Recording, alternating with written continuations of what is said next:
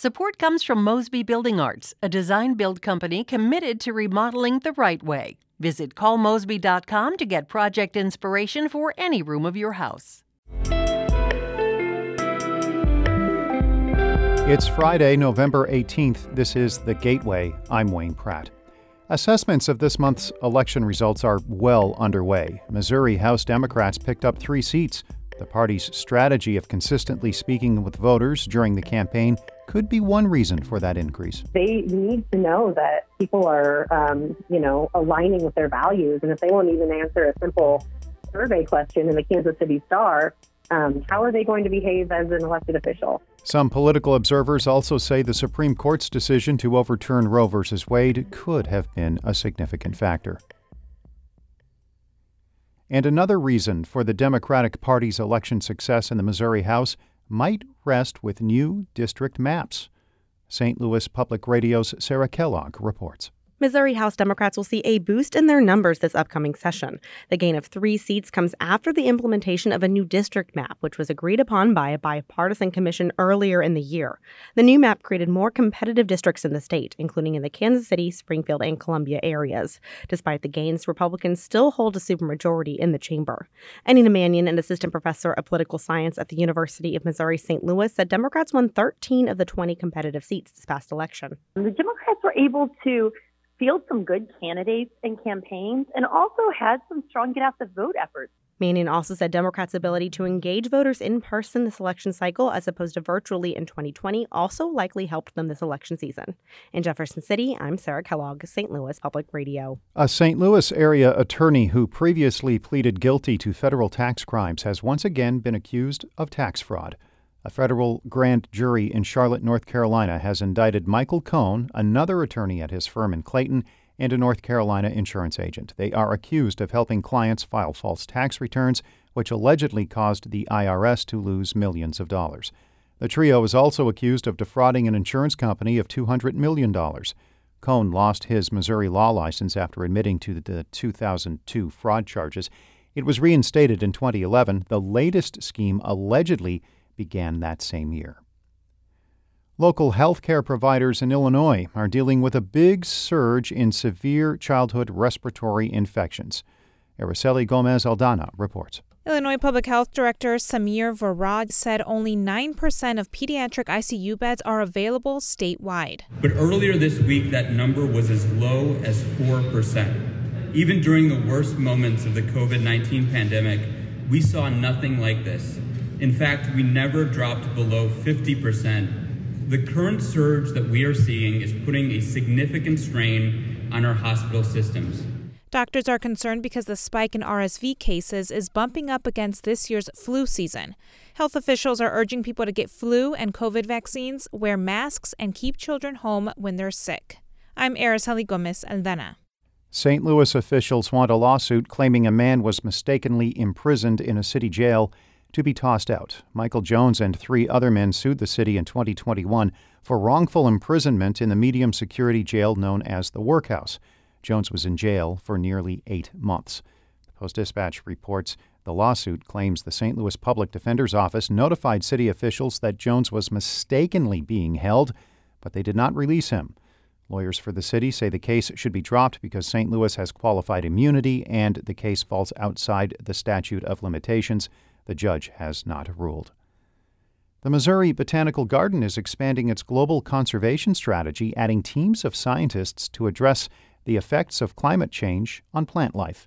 The garden will hire four scientists and four directors who will focus on biodiversity loss, the effects that climate change has on plant life around the globe, and food security. Senior Vice President of Science and Conservation, Gunther Fischer, says studying plant genetics in the wild is essential to making sure everyone has enough food. Studying the diversity of crop wild relatives will help to address food security because crop wild relatives could be used to breed, for example, climate resilient crop varieties. The garden will also hire scientists to lead conservation efforts for Madagascar and Latin America. St. Louis has lost a soul music great. Roland Johnson died this week. He was 74. The influential musician performed for five decades. St. Louis Public Radio's Chad Davis reports. The soul vocalist shared the stage with local blues and R&B greats throughout his life. Johnson's albums Imagine This and Set Your Mind Free showcased his singing and songwriting. Fans could often see him perform at Beale on Broadway and Hammerstone's. Family members say Johnson was a humble artist, but also a perfectionist.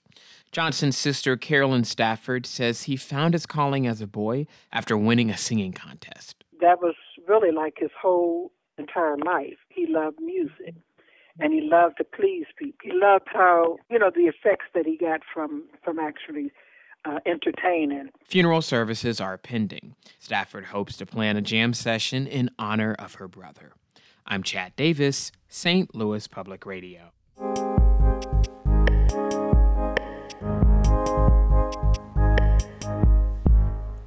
An iconic support organization for service members and their families has quietly been closing dozens of airport lounges and on base hospitality centers. But the USO is also opening others, including some in the military's most remote locations. Jay Price reports for the American Homefront Project. The 81 year old USO is known for traditions like care packages, airport lounges for transiting troops, and celebrity entertainment tours. But it has modern challenges. Its budget is down, in part because the number of Americans and potential donors with ties to the military has been shrinking, and it's dealing with shifts in where troops are deployed and what they need in the digital age. We're trying to provide an impact in the places and for those service members that need us the most. USO Chief Operating Officer Alan Reyes says the changes are part of a long range strategic plan. It will close about 40 of those centers where troops can rest, grab a cold soda, play games, and watch TV, many of them at smaller domestic airports. But it's opening 28 new centers, several in places where stress is especially high. We do pride ourselves on the fact that we have, as a global organization, the opportunity to reach millions and millions of service members and families, but we want to make sure that we are reaching those that need us the most. And oftentimes they are in more remote locations. Many of the new centers are in Eastern Europe, where troops are deployed in response to Russia's invasion of Ukraine.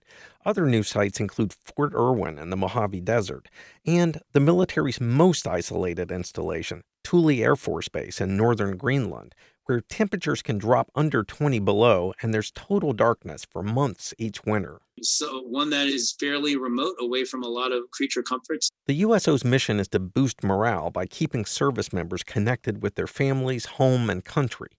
In short, it's a mental health organization. And uh, I could attest to that because I was dealing with depression. Sergeant Darian Wolf visits the bustling Fort Bragg USO almost daily. He was hanging out in a lounge area one recent day, sipping a Sprite, as other soldiers used computers, played video games, or just sprawled on a couch watching TV. Just coming here got me a chance to kind of get out of that old, you know, kind of relax. Definitely feels like home, so that's why I kept coming back. He found the same comfort in Poland on a recent deployment. The 82nd Airborne Division soldiers had been ordered to leave their phones at home, but the USO provided secure call centers as well as its usual array of couches, games, and snacks. My whole team was going every week. Anyway, ladies and gentlemen, today we're at Long Binh, 17 miles northeast of Saigon. Bob Hope. You can't mention the USO without at least a nod to its most famous touring act. I don't care if Charlie is watching. I'm giving away military secrets. We're on live TV today, and we need the rating. That was 1969, and Hope, who did USO shows for half a century, was performing for a crowd of thousands.